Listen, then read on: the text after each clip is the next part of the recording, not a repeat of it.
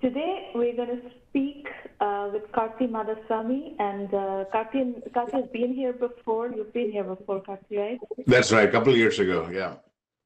Yeah, yeah. So uh, we're going to catch up and um, and level set on how COVID has been, and you know how uh, how the ecosystem around us is evolving, how your fund is evolving, and so forth. So welcome back. It's great to see you. Yeah, good to see And, you. uh, Thank you.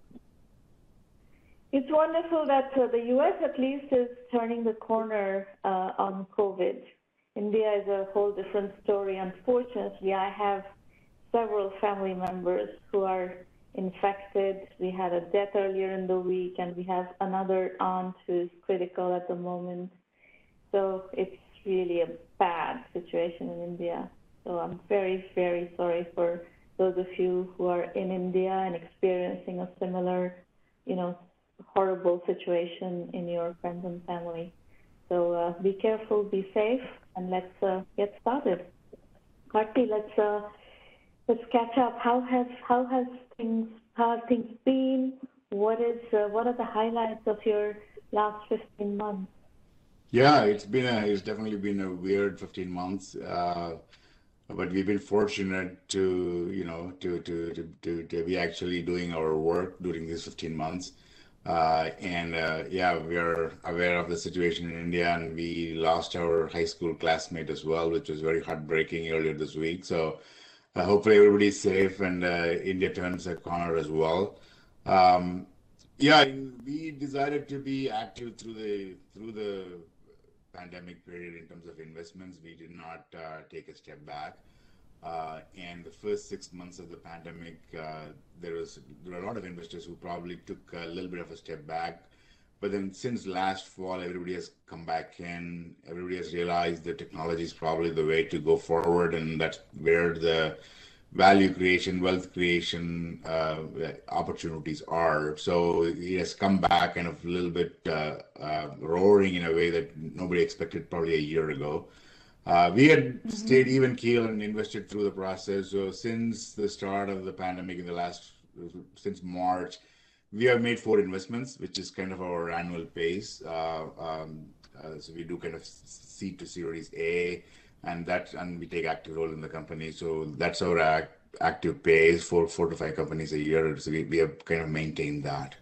Um, yeah. So, uh, but I, I would say today the activity level is pretty high uh, uh, across the board.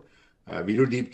Uh, deep tech is probably a little more even keel, especially at our stages, because you need to understand the technology, evaluate technology, why such a technology would work, and maybe there is a little less frantic pace in deep tech, but across the board it has just gone up. So um, let's do two things before um, anything else. Let's talk about the companies that are uh, not the four that you've invested in the last 15 months, but the ones before that. How have they fared in COVID, and what are you know what are you learning based on the trends and their your the behavior of your portfolio companies and their experience in the market? Yeah, we, we've gone through this roller coaster of a ride. Uh, um, I think initially the first three, four months of the pandemic, um, sales process kind of stalled. Uh, you couldn't do a in real life demo. You couldn't get the conversation moving from pilot to uh, you know advanced discussion and uh, getting through a PO process. So it was all slow at the time. So a lot of the focus for the company was to make sure that the cash would last for a longer time. So there's a lot of uh, proactive management in terms of either staff reduction or kind of salary cutting or in terms of making sure the um, the, the, the cash will last for a longer time.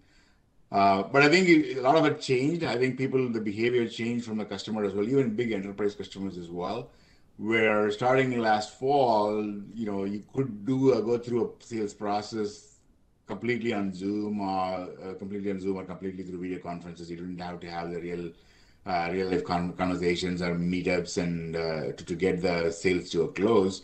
So we started things kind of picking up. Um, so, but everybody has kind of figured out a way to now work around that. I think as a, as a venture capitalist, it's really relatively easy to do this over Zoom.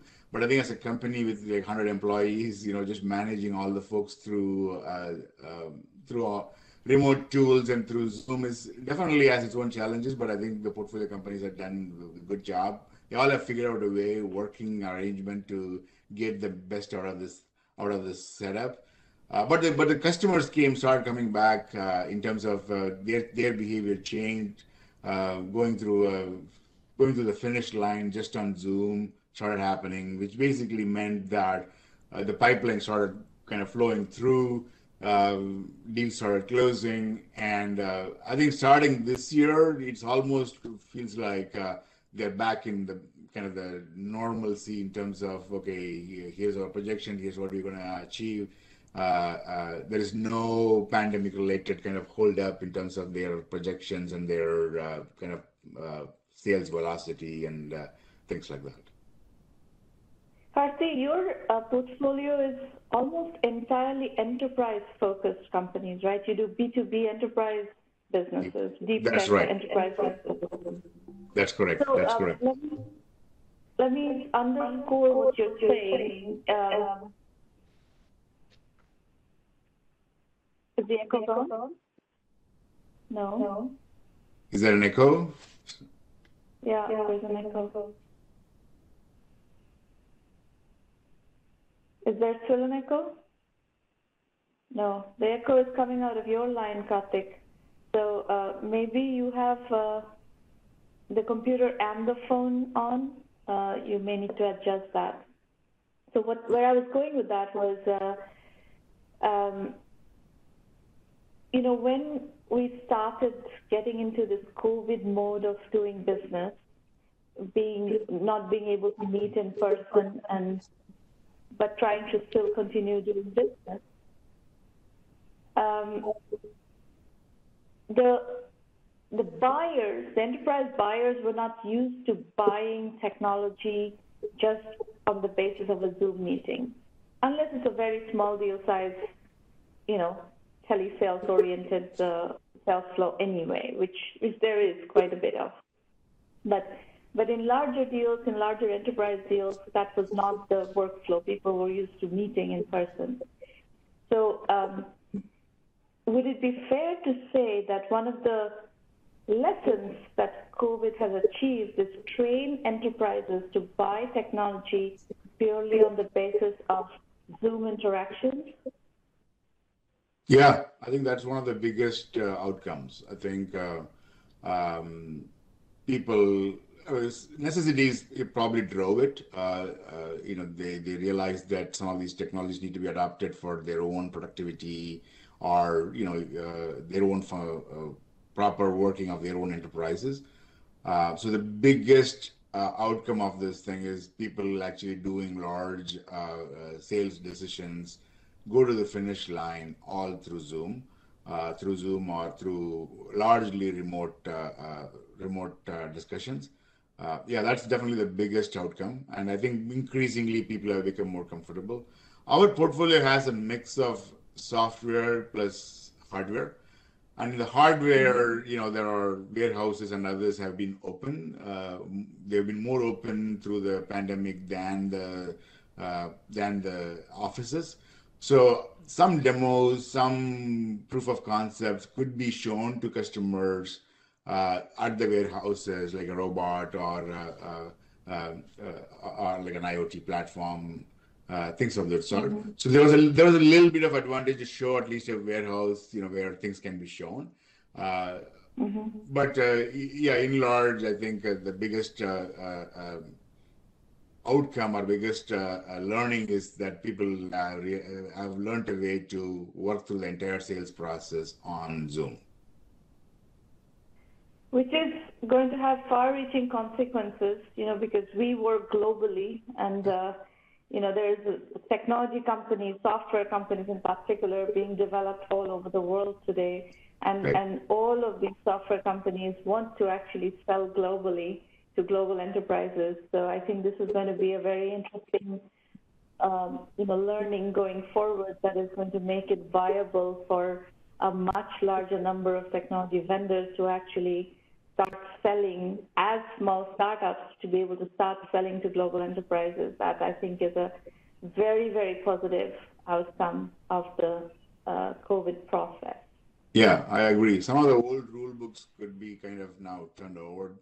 Uh, you know, it used to be you had to have a big team here. Uh, all those things can be now remote. a lot of lot of people can work uh, remotely. A lot of teams can work remotely and manage this process. Yeah, so I think that, that definitely enables uh, kind of this global uh, technology uh, solutions, and uh, uh, you're able to achieve a lot more, especially as a small company where you know you couldn't put like different teams in different places. So I think that's definitely very helpful. Yeah. Yeah. Okay. Let's talk about the. You've done four deals, new deals in the last 15 months while COVID has been in. Are these companies have, do these companies have COVID-related dynamics, or they're just regular deep tech companies that follow, you know, your regular evaluation principles? Yeah, we didn't change a lot of our criteria because of COVID. Uh, we did not, you know, we were not focusing specifically on COVID accelerated businesses. Um, but there are definitely uh, uh, factors that uh, that influence some of those things. For example, we did a, a, humanoid robotics company which will go into warehouses and factories called Agility Robotics. And uh, what this pandemic kind of accelerated was this whole e-commerce phenomenon. It has always been a big uh, size of the market, but then it just accelerated. And then uh, more and more e-commerce warehouses and factories realize that the, the, the, way to increase productivity is by actually using robotics. It's uh, uh, it's not necessarily replacing people, but you need to add uh, robots along with people to actually get the productivity gains that you need. So there was a, definitely a factor of COVID kind of helping that, but I, we would have invested that as a technology, that as a company without COVID as well. So, so there was definitely impact like that uh, uh, based on uh, COVID. Uh, but otherwise, we we tried to stay kind of uh, good companies, uh, larger macro trends, how some of these technologies are disrupting the way some of these traditional industries are, you know, behaving or operating, and that's what we went by. And obviously, a lot of them got, you know, got accelerated through COVID. But we did not put a special lens we did not uh, specifically focus on, for example, future of work or remote education, things of those nature. Okay. Our, our focus has been deep tech. So uh, we definitely saw some acceleration of uh, uh, uh, uh technology adoption, but we tried, tried to stay reasonably neutral. So um, let's double click down a little bit on deep tech seed investing in 2021. Um, what check sizes are you writing and what does a team need to have in place for you to be willing to write that first check? So we invest between seed and A. So a lot of our stuff is A as well. So uh, we, we obviously do selectively seed or post seed or pre A, whatever you want to call it. Uh, and our check size can range from half a million dollar to three million dollars. Our sweet spot is probably million to two million dollars, but we have done three, we have done half a million dollars as well. Um, what we uh, let me actually be very specific. Just a second.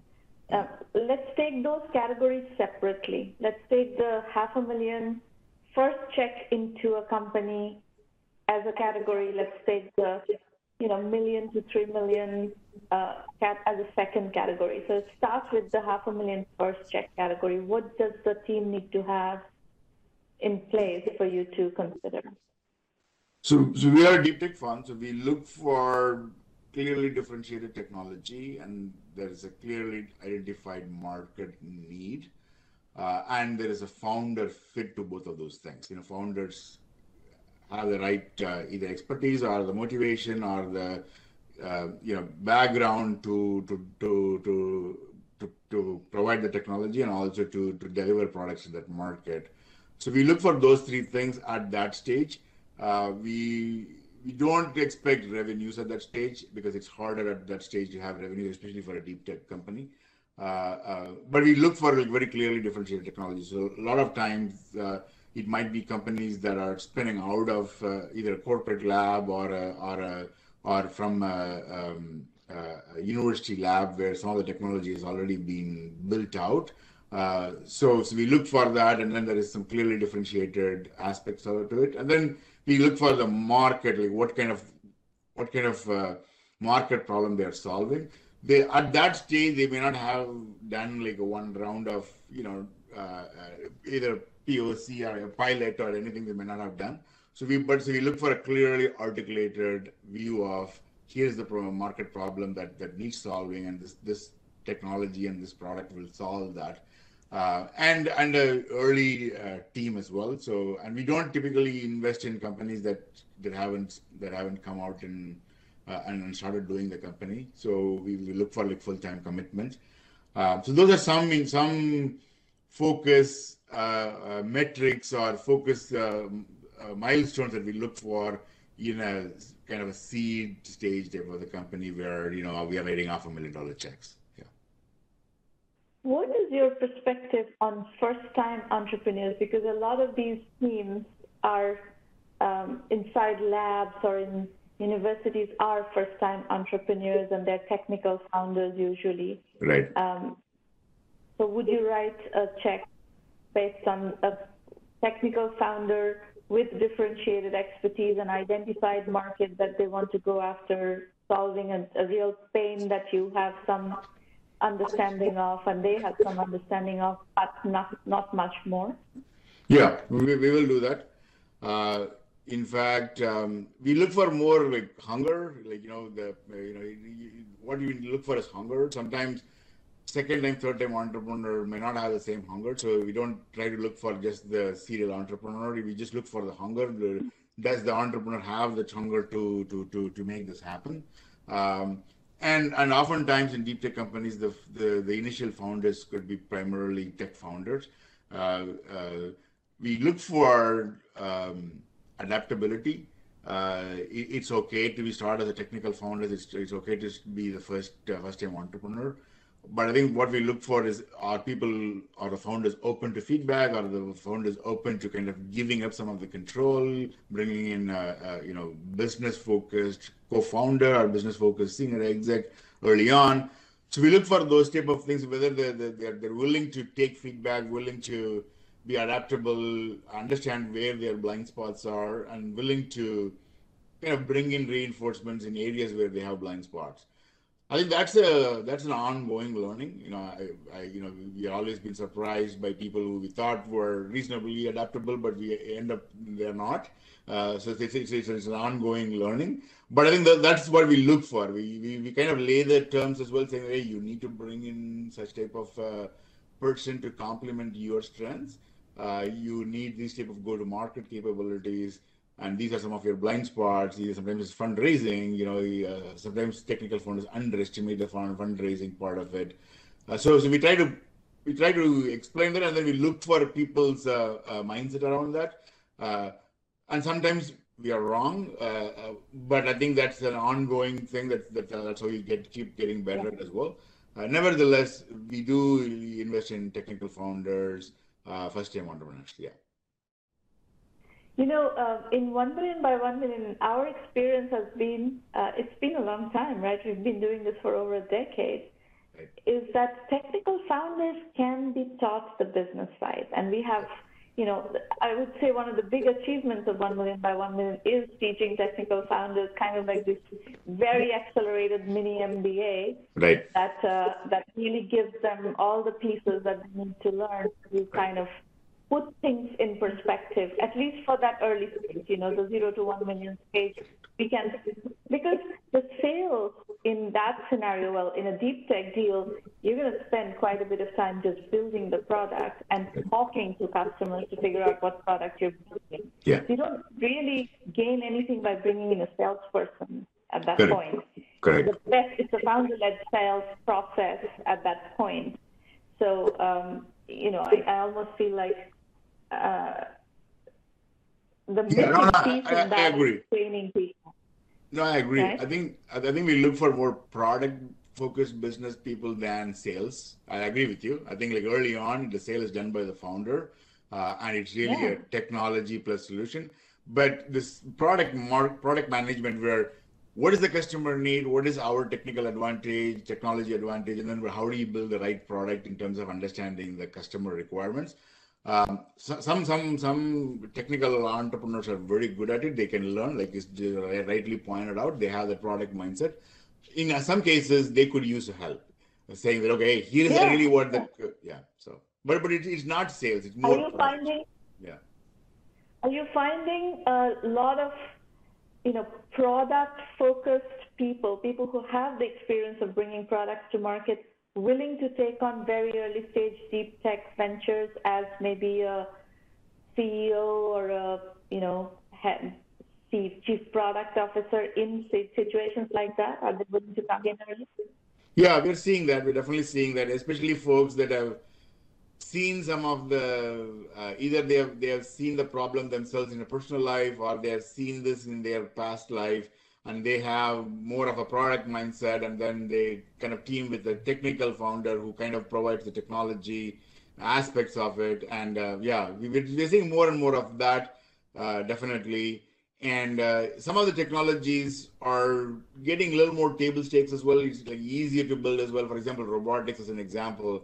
Some of the robotics don't require like you know uh, uh, has become reasonably uh, well understood. There are enough components now uh, where some of the found some of the product focused folks who may not have like a lot of technical background, but they're comfortable now to say, okay, we'll work with the technical founder, and then this is the type of robot that we will build. Um, so we're definitely seeing increased uh, interest in that. So in fact in the last week, I had like four conversations with folks like that, we, where people were like uh, business people or product people in a different area, and then they are they they identified this market problem because they're very good at that. Like, what is the market problem? What is the what is the need? And then work with uh, find a, a technical co-founder or technical founder to, and then see how this can be brought to market. And uh, yeah, so we're definitely seeing more of that. Um, Karthi, can you comment on a topic that we get a lot of conversations around, and uh, I personally had a very bad experience with this issue, which is bringing in an outside CEO. So this is um, my story was from a you know much earlier point of my career. I was very young at the time, and uh, I had built the first phase of the business. I had paying customers. I had raised the venture capital, and I had kind of accepted that my investors wanted to bring in a CEO and uh, I was the product, really the product slash.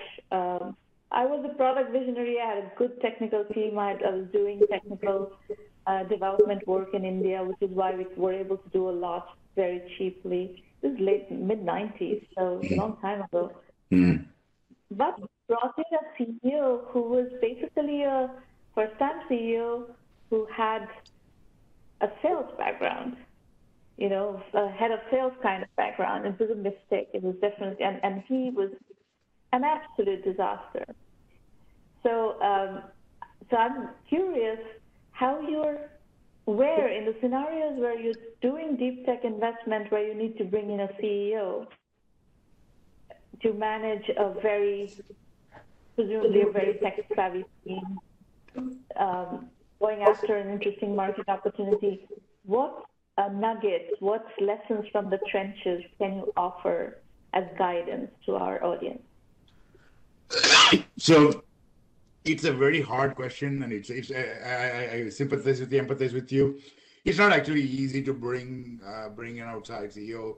It's not. Um, um, oftentimes, it's not the right fit. It's just a more theoretical fit. So um, it doesn't work a lot of times. Um, so the, I think the first thing is that be very clear about what the what the need for the company is, and then uh, bring in a person that's that's that's actually going to solve that. So, like you said, a lot of times the the, the immediate response is like, let's bring a salesperson. But for for for many of the companies, where being only sales focused doesn't happen for a very very long time. You know, you, you need to be very close that's to right. product. You need to be very close to technology.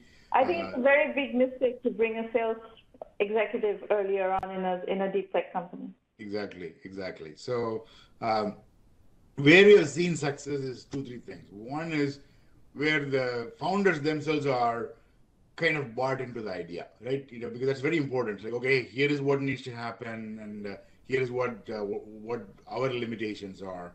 So as a board, we try to spend more time on that part first. Like, okay, do you agree that this is what the, the need is?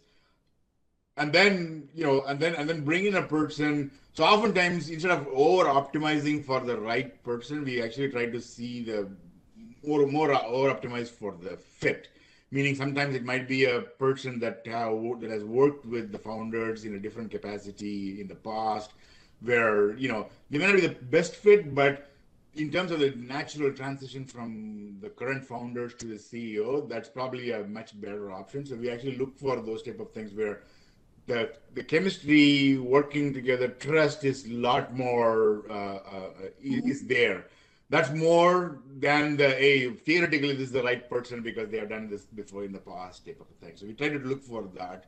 Um, and then we try to identify some metrics in terms of okay, what are what, what do we what do we define as success and whatnot. So a lot of times we have brought people as a consultant first, like three months, uh, four months, to see okay, here is how this is going to work, or here is here are here are the parameters that we want to test it out uh, in terms of working ability with the uh, technologist, in terms of uh, helping really for the go to market, uh, in terms of ability to carry the conversation, carry the sales in a, in a, in still a product minded company. So we try to bring in as this three four months as a consultant to uh, to a CEO, and that actually is a lot, a lot of the CEO incoming CEOs like that as well because they have an out as well because okay if it doesn't work the fit is not there. The, the founders are not necessarily as flexible as we thought. The willingness to let go is not there. All of them both sides can figure out. So those those have been things that we have we have, we have seen, and then you know that way we could find the right the right fit. But I think more importantly, what we found is that the human element is more important um, at different stages, and uh, uh, uh, so we try to optimize more for that. Because if the if, if the if the current team rejects the new CEO, then it's of no use, even if somebody's very good. So we try to make sure that that buy-in is there. Uh, but like you said, you know, try to identify what is the need uh, is an important thing because a lot of times people who come from a big company are used to a brand name behind them, used to have a sales force behind them.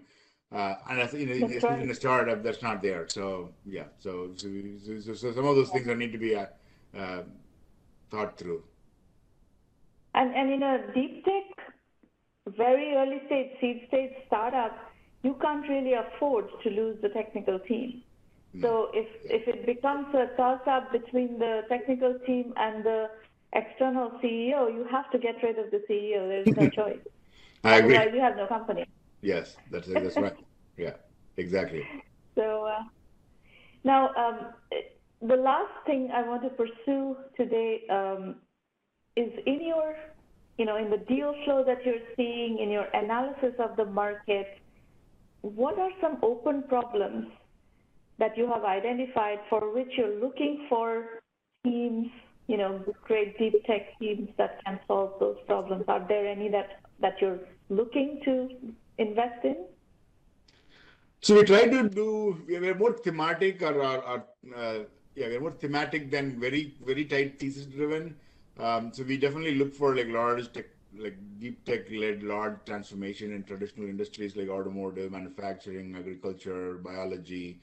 Um, but we don't try to figure out the exact market problem ourselves. That we let the let the uh, entrepreneurs kind of uh, you know bring that to us because they are the ones on the ground uh, looking at the problem day in day out. So we let the entrepreneurs drive that a little bit. But that said, we definitely are looking at areas around agriculture, like precision agriculture, uh, um, and then same thing in like manufacturing, we definitely see that manufacturing is going to go through a significant uh, transformation over the last over the next few years. The last few years, we are starting to see the seeds being sown into that. So we are definitely looking for companies that are trying to disrupt that. And then the one area that we are now actively looking at is this computational biology, where computer science and uh, uh electrical engineering is affect is, is basically influencing the way either drugs are discovered or the whole drug discovery process is managed. Uh, so we are actually looking at that as well. We are not going to be a, we are not a biotech fund, but uh, you know we look for more computer science led uh, uh, uh, innovation in some of these areas. So So those are some of the high-level thematic stuff that we look at.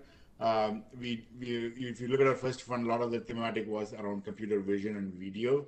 Uh, because we saw an explosion of that. We continue to look at that as well. But like if you were to look at like going forward, these will be some of the areas, you know, kind of manufacturing, agriculture, a little bit of space, and then computer computational biology. So those are kind of some of the themes that we think that are large markets that need to be transformed. And uh, these are uh, these are sectors that spend a lot of money as well, and uh, uh there's a lot lot more to be done. So we actively look for companies in those areas. And uh, the teams you're looking for, do they need to be in Silicon Valley, or what is your geographical per perimeter now? We look at globally, we, we have partnerships with uh, uh early stage funds in India, Israel, uh, uh, Europe. So it doesn't have to be purely, it doesn't have to be in, in Silicon Valley or it doesn't have to be in North America. But we are a North America focused fund. And early stages, it's very hard to manage help if they're very, very far away and if their focus is not in North America. And deep tech, that's the one good thing is that deep tech is deep tech, which means that if it's applicable for one geography, it'll be applicable for every geography. And still, in the, in the developed markets, US probably is ahead in terms of adopting new technologies. So many of these deep tech companies, wherever they are, they have a strong focus in terms of selling to US uh, uh, uh, customers. Uh, so we look for some plans to be in North America so that we can be helpful as well. But I definitely, uh, you know, they don't need to be in Silicon Valley. Uh, they, we, we just try to focus on where we can help very actively. If some, if, if, a, if a startup is in, for example, India and primarily only focusing on customers in India, then how are we sitting in Silicon Valley be able to help? So then, in that case, we'll we'll tend to pass on that. Um, so yeah, so there's no restriction per se, but we look for areas where we can help. And a lot of times, deep tech companies have North America focus at least at some point uh, because the customers here adapt faster, and that's okay. So, yeah. we, we look at all the companies across the board. Yeah. All right. Well, very good catching up, Karthee. Um, yeah, good seeing you, Ramana. Thanks for having see me. See you again. Bye bye. Take Bye. care.